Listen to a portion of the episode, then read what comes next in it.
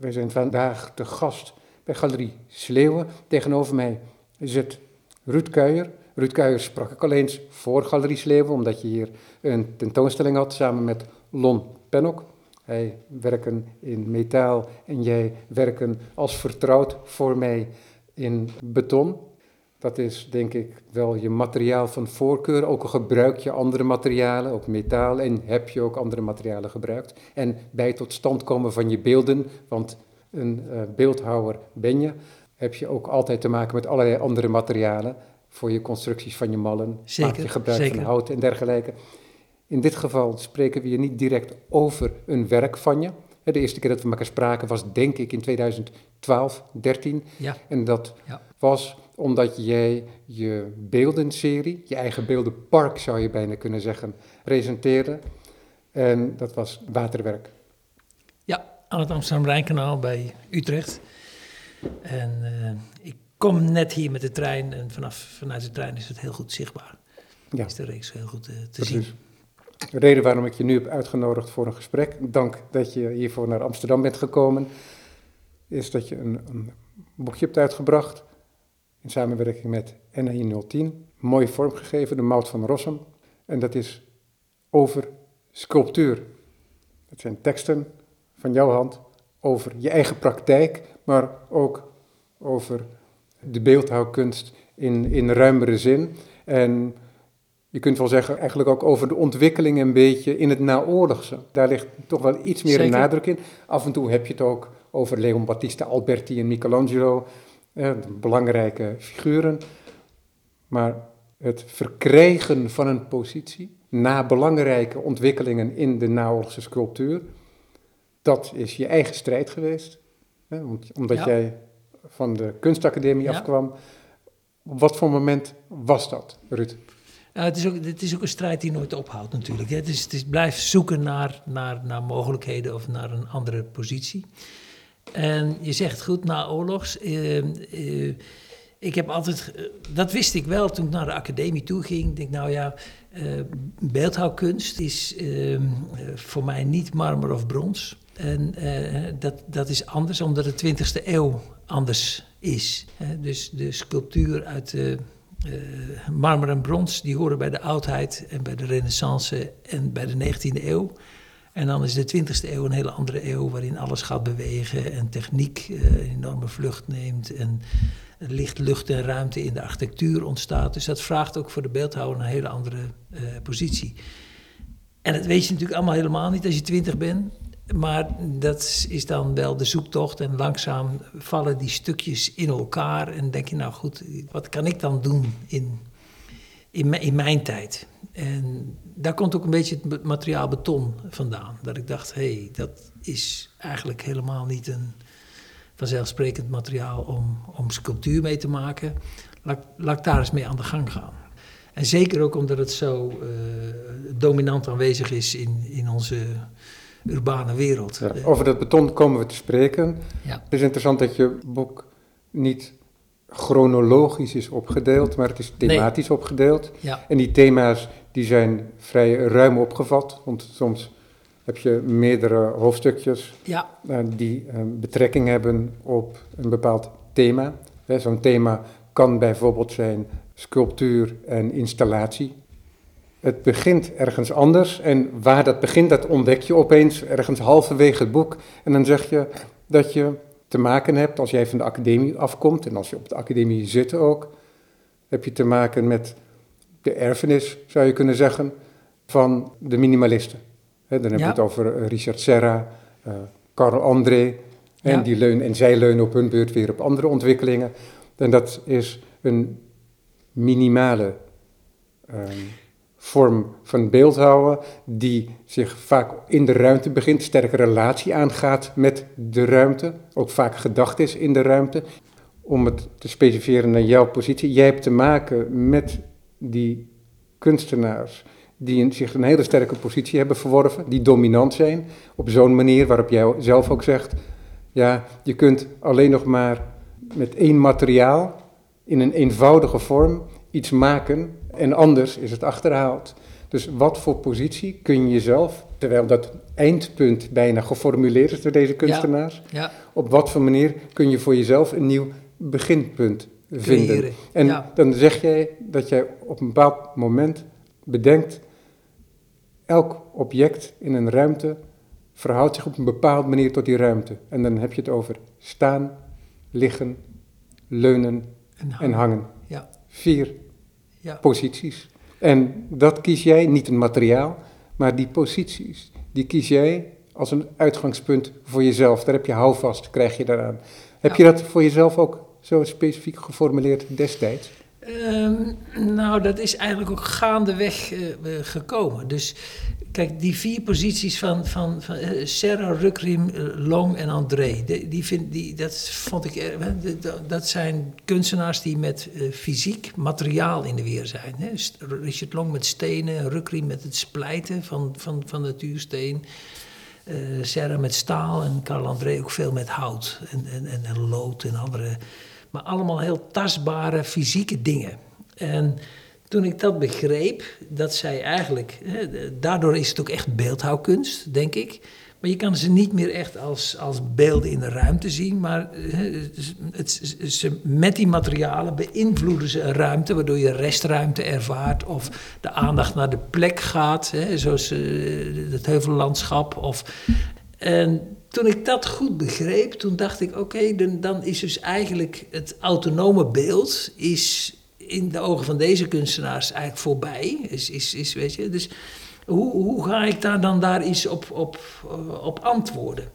Nou, en in die tijd, dat is zo rond de, in de tachtige jaren, had je ook het postmodernisme, weet je wel, waarin eigenlijk eh, een beetje een aanstellerige manier van, van, van, van sculptuur eh, maken, met heel veel citaten en heel veel, heel veel bombardie. Ik weet niet waar het allemaal Dat is gebleven altijd moeilijk, hè? Omdat je, als je niet een specifiek voorbeeld aanhaalt, want er zijn verschillende postmoderne uitingen en er bestaan ook minimalistische Ja, postmoderne uitingen, denk ik. Nou ja, dat Dus, was in ja. één keer was dat toen heel, Ja. erg, heel erg in. En ik keek daarnaar en ik dacht, nou ja, dit, dit is toch niet...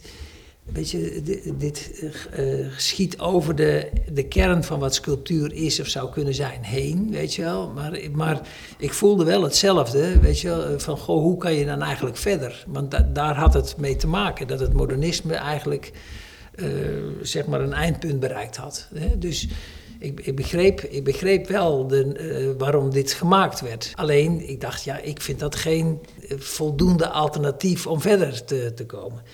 Je zag ook een soort opleving van, van een soort figuratie, vooral bij schilders. Schilders die beelden gingen maken, die Duitse schilders, Luperts en Penck en Ja. dingen, weet je. Die, en die ook echt weer terug naar brons en, en figuur en dingen. Ja, come weet je. Dus dat, dat eh, vond ik ook niet een, eh, een echte, echte stap voorwaarts. Dus nou, in mijn eigen zoektocht bleef dat toch bij die abstractie. En, en, ik heb een hele atelier vol met, met hout en platen en dingen. En, en, en, en daar, daar was ik gewoon mee bezig met het opstapelen of ergens een gat in maken en iets er doorheen laten zakken. Of eh, om te kijken of dat beeld of, of sculptuur zou kunnen worden. En eh, een van de teksten, ik dacht het eerste tekstje gaat daarover, over sculptuur en installatie. Dat zijn eigenlijk samenstelsels van blokken en platen en dingen, verschillende materialen. Daar wordt niet gelast of geschroefd of gelijmd, weet je wel. Dus de, het ene deel eh, is fysiek afhankelijk van het andere deel. Dus leunt tegen een ander deel of steekt door een ander deel of, of hangt aan een ander deel.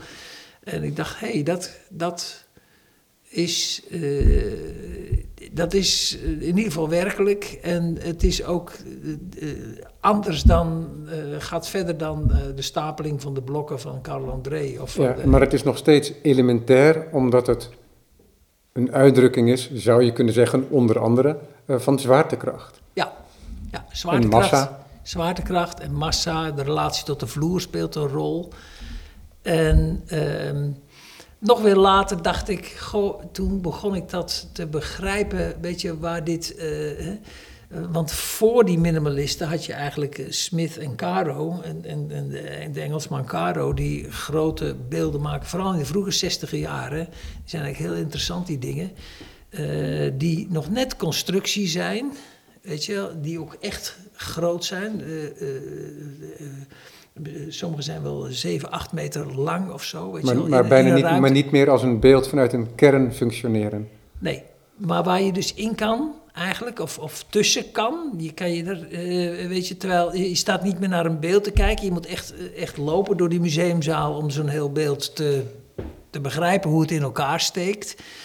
En dat loopt er net aan vooruit, maar het is nog wel een autonoom beeld en het, het valt nog niet uit elkaar. In de volgende, eh, de volgende generatie, dus eh, André en Serre, die laten het uit elkaar vallen en Ja. dan eh, wordt de ruimte belangrijker dan het, dan het, dan het ding. Dus Ja, dit is een ontwikkeling die we in, in veel kunstuitingen zien eh, na de Tweede Wereldoorlog. Is eigenlijk dat het, het werk in de specifieke medium buiten zijn kaders treedt. ja, In de schilderkunsten werd eh, het doek bijvoorbeeld eh, letterlijk doorsneden door Lucio Ja. Fontana. Dat is daar een voorbeeld van. Of er werden reliefs gemaakt zoals Schoonhoven. Hoewel je dat toch als schilderijen kunt bezien. Ja, ja. En in Nederland had je natuurlijk eh, André Volte, die in de publieke ruimte eigenlijk ditzelfde gebaar eigenlijk maakte. Dat het, niet de dingen op zichzelf zijn, zijn, zijn per se de moeite waard om te bekijken, maar de relatie tussen de delen en de plek van, van waar deze elementen staan in een, in een groter eh, geheel. En ja, dat, dat is interessant. En dat, dat, dat eh, nou ja, al die dingen die, die, eh, die houden dan ook het midden tussen sculptuur en installatie. En, en nou ja, dat, dat, dat, daar gaan dan verschillende hoofdstukjes over in, dit, in deze kleine publicatie.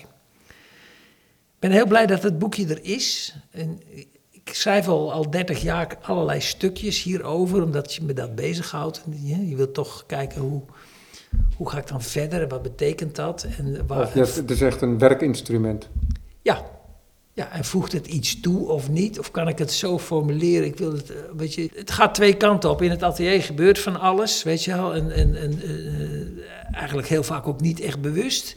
Maar als je iets gedaan hebt en je gaat ernaar naar zitten kijken... dan kan je, kan je de, de goede dingen eruit isoleren. En dan komen dan die tekstjes ook half uit, weet je wel. En dan, en dan kun je soms een stap verder. En, en, en soms moet je ook echt iets vasthouden. En, dat je weet, hey, dit is als idee echt interessant. Weet je. Ik heb het zelf nog niet ergens anders gezien. Het, het haakt aan bij, bij deze of bij die kunstenaar, maar het gaat verder. En eh, eh, als, je, als je het dan vasthoudt in meerdere werken, dan, ja, dan wordt het iets. Dan, dan, dan wordt het, eh, kan het een statement worden. Van, hè, en, en daar geloof ik ook in. Het moet, het moet dan toch weer een serie of, van dingen worden eh, om, Ja. om te overtuigen. Het is een instrument voor jezelf, om je verder te helpen in je werk, Ja. in het denken over je werk en uiteindelijk dus in het maken van nieuw werk. Dus het is een manier om je werk vooruit te denken, hè, daar waar het nog niet is hè, en wat het nog niet is. Wat was het moment dat je dacht er een publicatie van te maken? Nou, ehm, ik, ik werd gevraagd, ik, ik, had het net al over Volte, maar André Volte kreeg een tentoonstelling in het Beeld- Museum Beelden aan Zee. En ze vroegen mij, wil jij niet eh, daar als kunstenaar op reflecteren? Eh, hè, want omdat, omdat ik grote dingen in de openbare ruimte doe, maak, en die mensen zijn er niet zoveel, die kunstenaars zijn er niet zoveel. En ze vroegen aan mij, zou je dat willen doen? Ik denk, nou, dat is eigenlijk geweldig. Dus ik ging daarmee aan de slag. Daar kwam ook een tekst uit voor die, voor die, eh, voor die eh, catalogus. En die werd eigenlijk zo goed ontvangen dat ik dacht, nou moet ik er ook zelf voor mijn eigen dingen werk van maken. Ik speelde al langer met het idee. Ik heb een hele doos vol, die had ik al omgekieperd. En die zat al in de computer, de fragmenten, al die dingen had ik al. En, en toen wist ik het zeker. Ik denk, nou, dit moet ik gewoon, gewoon gaan doen. Er zijn een aantal mensen die hebben meegelezen, en wiens oordeel ik heel erg hoog heb, omdat ze gewoon eh, echt zeggen wat ze denken. En dus heel kritisch hebben, hebben, hebben meegelezen. Nou ja, toen, toen ben, ik dat, ben ik dat gaan doen. En toen dacht ik, nou goed, wat, wat zijn dan wat zijn er dan de dingen? Dus als we naar de hoofdstukken kijken, dan gaat het over, over bijvoorbeeld ook het eerste hoofdstukje is eh, onvoorspelbaarheid. Weet je? Ja, je pakt nu eh één van drie boekjes. Ja, één dat van de komt ja. omdat het heel mooi is dat het boekje meteen in het Duits en in het Engels ook is uitgekomen. Ja, dat als is ook, super. Als ook in het Nederlands. En die zijn dan te herkennen aan de kleuraccenten, omdat een deel van de typografische omslag inderdaad met Ja. een andere kleur is. Nederlands is Gedrukt. blauw en het eh, Engels is geel en het eh, Duits is, eh, wat is het, magenta. Hè? Ja. Dus het, is, heel, het is een heel mooi triootje geworden. En, nou, de, de Duitse uitgave die is er als een cadeautje achteraan gekomen, omdat ik in deze zomer een tentoonstelling heb in Bremen. En het museum in Bremen heeft dit vertaald en hebben dit rond kerstmis ook als, als, eh, als kerstgeschenkje uitgedeeld aan hun vriendenkring. Kijk eens. Hoe leuk is dat? Ja. Maar even terug naar de inhoud. Kijk, ehm, de hoofdstukjes. Het eerste hoofdstuk gaat bijvoorbeeld over onvoorspelbaarheid. En over, het tweede gaat over de grenzen van de sculptuur. Het materiaal beton, de monolithische traditie. Het zijn eigenlijk allemaal dingen die mij, mij bezighouden. En ik vond het eigenlijk ook wel weer mooi. Want alle fladdertekst kon ik onderbrengen in, in, in die stukjes. En kon ik het uitbreiden uit, uit, eh, tot een ja, tot een goed geheel van een klein A4'tje of zo. Ja. En eh, dat is wel een puzzel, moet ik zeggen. Maar ik vond het heel erg leuk om te doen. En, en ook voor jezelf is dat na, na 30 jaar, als je 30 jaar werkt, weet je, is het ook goed om, om eens te inventariseren. Waar, waar- wat, wat, wat zijn nou eigenlijk de dingen waar ik echt mee bezig ben? Ja, het is een document over jouw tijd hè, en over Ja. jouw praktijk als kunstenaar. En wat interessant is ook, is dat, er, dat je dan bijna terloops een opmerking maakt. Dat beton dat ik gebruik hè, en die het mogelijk maakt om te gieten en zo dat het doorstroomt naar verschillende kamers van de mal. Ja, Dat beton, dat bestaat eigenlijk nog maar 20 jaar. Ja, dat is ook zo. Eh, beton is echt high-tech. Dus voor mijn beelden is een speciaal mengsel ontwikkeld wat heel erg vloeibaar is.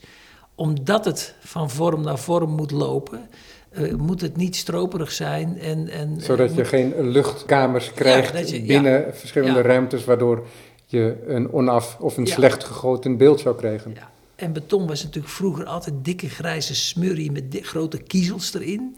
Die kan je ook niet hebben als er wapening in zit. Er zit natuurlijk altijd staalwapening, want dan blijven die kiezels hangen op de overgang van de ene vorm naar de andere vorm.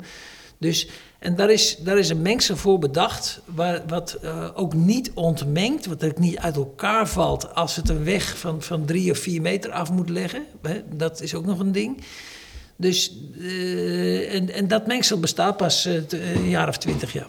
En, en, en, dat is speciaal aangepast voor, voor die beelden. En dat, ja, dat- dat is ook leuk, dat kun je ook niet bedenken. Weet je, je ik, eh, ik, ik ken de lieden al heel lang uit de betonindustrie. En die kwamen kijken in het atelier. En zeiden, nou, daar gaan wij eens even iets voor bedenken. En eh, nou, ik gebruik het tot op de dag van vandaag. Ik, eh, het is, het is heel, erg, heel, erg, heel erg goed. Het is ook kei en keihard. En, het, eh, en, en, en, het is heel erg dicht. Heel erg compact. Waardoor wind en water er ook bijna geen grip op heeft. Eh, mensen vragen mij altijd, goh, wat zijn zo mooi schoon die beelden. Ja, het- ja het, het eerste beeld staat er al 20 jaar, is dat zo? Ja, bijna, eh, 18 jaar. En het is gewoon alsof het eh, eh, nieuw is. En dat heeft daarmee te maken. Dat, eh. Dat er zich weinig aan kan hechten. ja. Ja, als je kijkt, nu is het eh, regenachtig weer en somber en weet ik wat. Dus er komt wel een beetje groene aanslag op. Maar die, eh, als de zon weer volop gaat schijnen, dan eh, brokkelt het af en, en waait het weg. En je kan het ook altijd even, even schoonspuiten. Maar eh, het blijft heel erg mooi. Wat heeft het jou opgeleverd direct voor jezelf? Want ik kan me ook voorstellen dat het verzamelen en het concentreren van die teksten, dat dat jezelf weer opnieuw eh, doet denken. Hè? Dat, Ja, dat zeker. ik denk dat dat een deel van het proces is, dat je ook hoopt dat je je gedachten weer verder kunt brengen daarmee. Ja, ja. Ehm, ja zeker. En ik ben ook heel erg blij, want kijk, eh, mensen komen en die zien die beelden. En ze, eh, als je. eh, nu staat het opgeschreven in dit boekje wat mijn gedachtegang is of is geweest, of hoe dat, hoe, hè, welke dingen ik echt belangrijk vind. En dat kan je bijna nooit uitleggen als iemand even langskomt of zo'n ding heeft gezien, weet je wel. En niet dat iedereen dit boekje gaat lezen, maar het staat wel ergens. En het, het is een... ehm, de complexiteit van kunst is altijd groter dan, dan, je, dan, je, dan, je, dan je ervaart als je voor zo'n beeld staat. Dus er, zijn veel meer lagen van denken ook hoe dat gaat als kunstenaar. Weet je, dat je gewoon ergens begint en eh, dat je. eh, kijk naar andere kunstenaars. Ik heb dat in het voorwoord gezet. Over, hè, de, de, eh, verschillende piketpalen zijn uitgezet of, eh, of zijn bekeken, dan, dan, dan kan je eigen zoektocht beginnen. Ja. En dat, volgens mij kan het bijna niet anders. Je wordt toch, kijkt naar andere kunstenaars en denkt, hoe zit dat? En, en, en op een gegeven moment denk je, oh wacht even. En je leent dingen van anderen, ja. maar niet alles. Want anders, iets, iets waar je het bijna niet over hebt, en dat vond ik best opvallend, is over het principe van de sokkel. Ja. Het beeld, hè, dat, dat doorbreekt het kader. Het, ik noem dat vaak het symbolische kader, omdat dat toch een soort geheiligde ruimte is. Hè? Een schilderij binnen een lijst, een beeld op een sokkel. Hè? Dat is een afgezonderde uh, ruimte die we anders moeten lezen. En jij brengt de sokkel ook weer terug. Uh, ja, ja. Ja, dat, dat, dat, dat, heb je goed. Nou ja, het is ook niet een complete. Uh, hè, maar daar zou, daar, zou, daar zou nog een keer een tekstje over kunnen. kunnen maar, maar zou je daar iets met me over willen, willen delen? Um, is dat, herinner je dat nog, dat je voor het eerst weer een sokkel gebruikte? Uh, nou, toen ik die beelden aan het kanaal ging maken, die moeten gewoon op een plaats staan, anders, anders vallen ze gewoon om. Je wil ze eigenlijk heel direct met het landschap verbinden, weet je. Dus en, uh, maar uh, ook, dat het, ook wilde ik niet terug naar dat, naar dat minimale of naar het, uh, dat concept wat ik inmiddels goed begrepen had. Dat wat de zaak omdraait, dat het, niet, dat het om de ruimte gaat, maar niet, en niet zozeer om, om, om, om het materiaal waarmee die ruimte beheerst wordt. Ja, om de compositie van de beeldhouder. Ja, beeldhouder. ja, dus ik was, ben staan, liggen, hangen, leunen, toch weer eigenlijk, tenminste, een, een autonoom werk gaan maken, een sculptuur. En in eerste instantie was dat gewoon ook op de vloer, omdat die dingen los liggen, hangen en leunen, weet je. En die, die staan in dezelfde continuïteit als waarin wij lopen of bewegen. Maar toen dat langs het kanaal werden dat toch echt platen en, en, en een fundering, weet je. En um, ja, ik lees ze niet echt als sokkels. Het zijn het, ze zijn het natuurlijk wel. Maar ze zijn ook weer heel erg aangepast aan het, aan het, aan het landschap, omdat het uh, gloeiend is. En uh, heel erg mee, daarmee verweven. Um, het principe van de sokkel is natuurlijk eigenlijk echt aan de orde gesteld door Brancusi. die, die sokkel en beeld gelijkwaardig maakt. Ja, of de, de sokkel werd tot beeld, of het beeld werd tot sokkel. Ja. Die rol kun je ook omdraaien. Ja, en dus die, die, die heft eigenlijk dat verschil op. En door ook met molenstenen en, en ook de expressiviteit van verschillende materialen, steen en, en, en brons en hout. En voor, sommige vormen zijn gepleist en andere zijn juist heel erg ruw. Dat vond ik ook een heel erg uh, ja, belangrijk uh, element. Het zit hier ook ergens in het boekje. Ja, dat is in ontwikkeling, hè? Constantin ja. Brancusi in het interbellum. Ja. Dus en, dat zijn en, langere lijnen al. Ja, en, maar dus uh, je hebt gelijk, ik, heb, ik ben daar niet verder echt op ingegaan, maar voor de kleinere werken is altijd wel een tafel nodig. Of is een, uh, hè, maar, maar die, uh, op zichzelf is het niet echt een onderwerp, de relatie sokkelbeeld. Nee, maar het gaat me niet zozeer om het ontbreken van het onderwerp in het ja. boek, als meer dat ik gewoon geïnteresseerd ben in ja. um, jouw idee over het gebruik ervan. En wat je nu eigenlijk hebt aangegeven, is dat het praktisch is en misschien ook esthetisch, omdat het toch prettig is als uh, zo'n beeld, als je iets met ja. zo'n beeld kan doen ten opzichte van het landschap, zodat er uh, verschillen ontstaan of opgeheven worden. Ik hou wel van dat beelden gewoon heel erg dichtbij zijn. Weet je, um, ik heb vorig jaar gewerkt aan een serie metalen beelden, haarbalkbeelden. Die zijn ongeveer 50 of 60, 70 centimeter hoog maar ze zijn ook heel erg zwaar. En eigenlijk hebben ze geen sokkel nodig. Die zijn zo aanwezig dat uh, als ze gewoon in een ruimte geplaatst zijn, je kijkt er wel op. Dus je perspectief als, als kijker is anders dan dat je in een groot beeld waar je tegenop kijkt.